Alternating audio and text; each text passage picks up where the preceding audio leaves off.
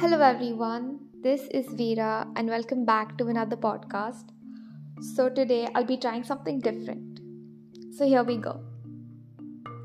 There's a voice inside your head that knows what exactly is right. Dear teenagers, these are just a few words, or rather, few lines from a teen's perspective.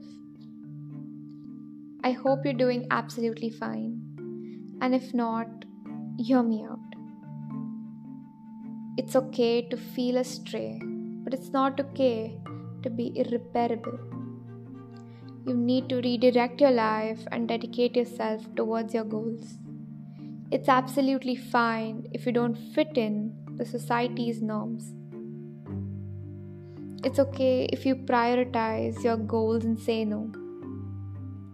It's okay to feel proud of yourself and appreciate all those little or big achievements. Your courage speaks. Nothing can keep you down.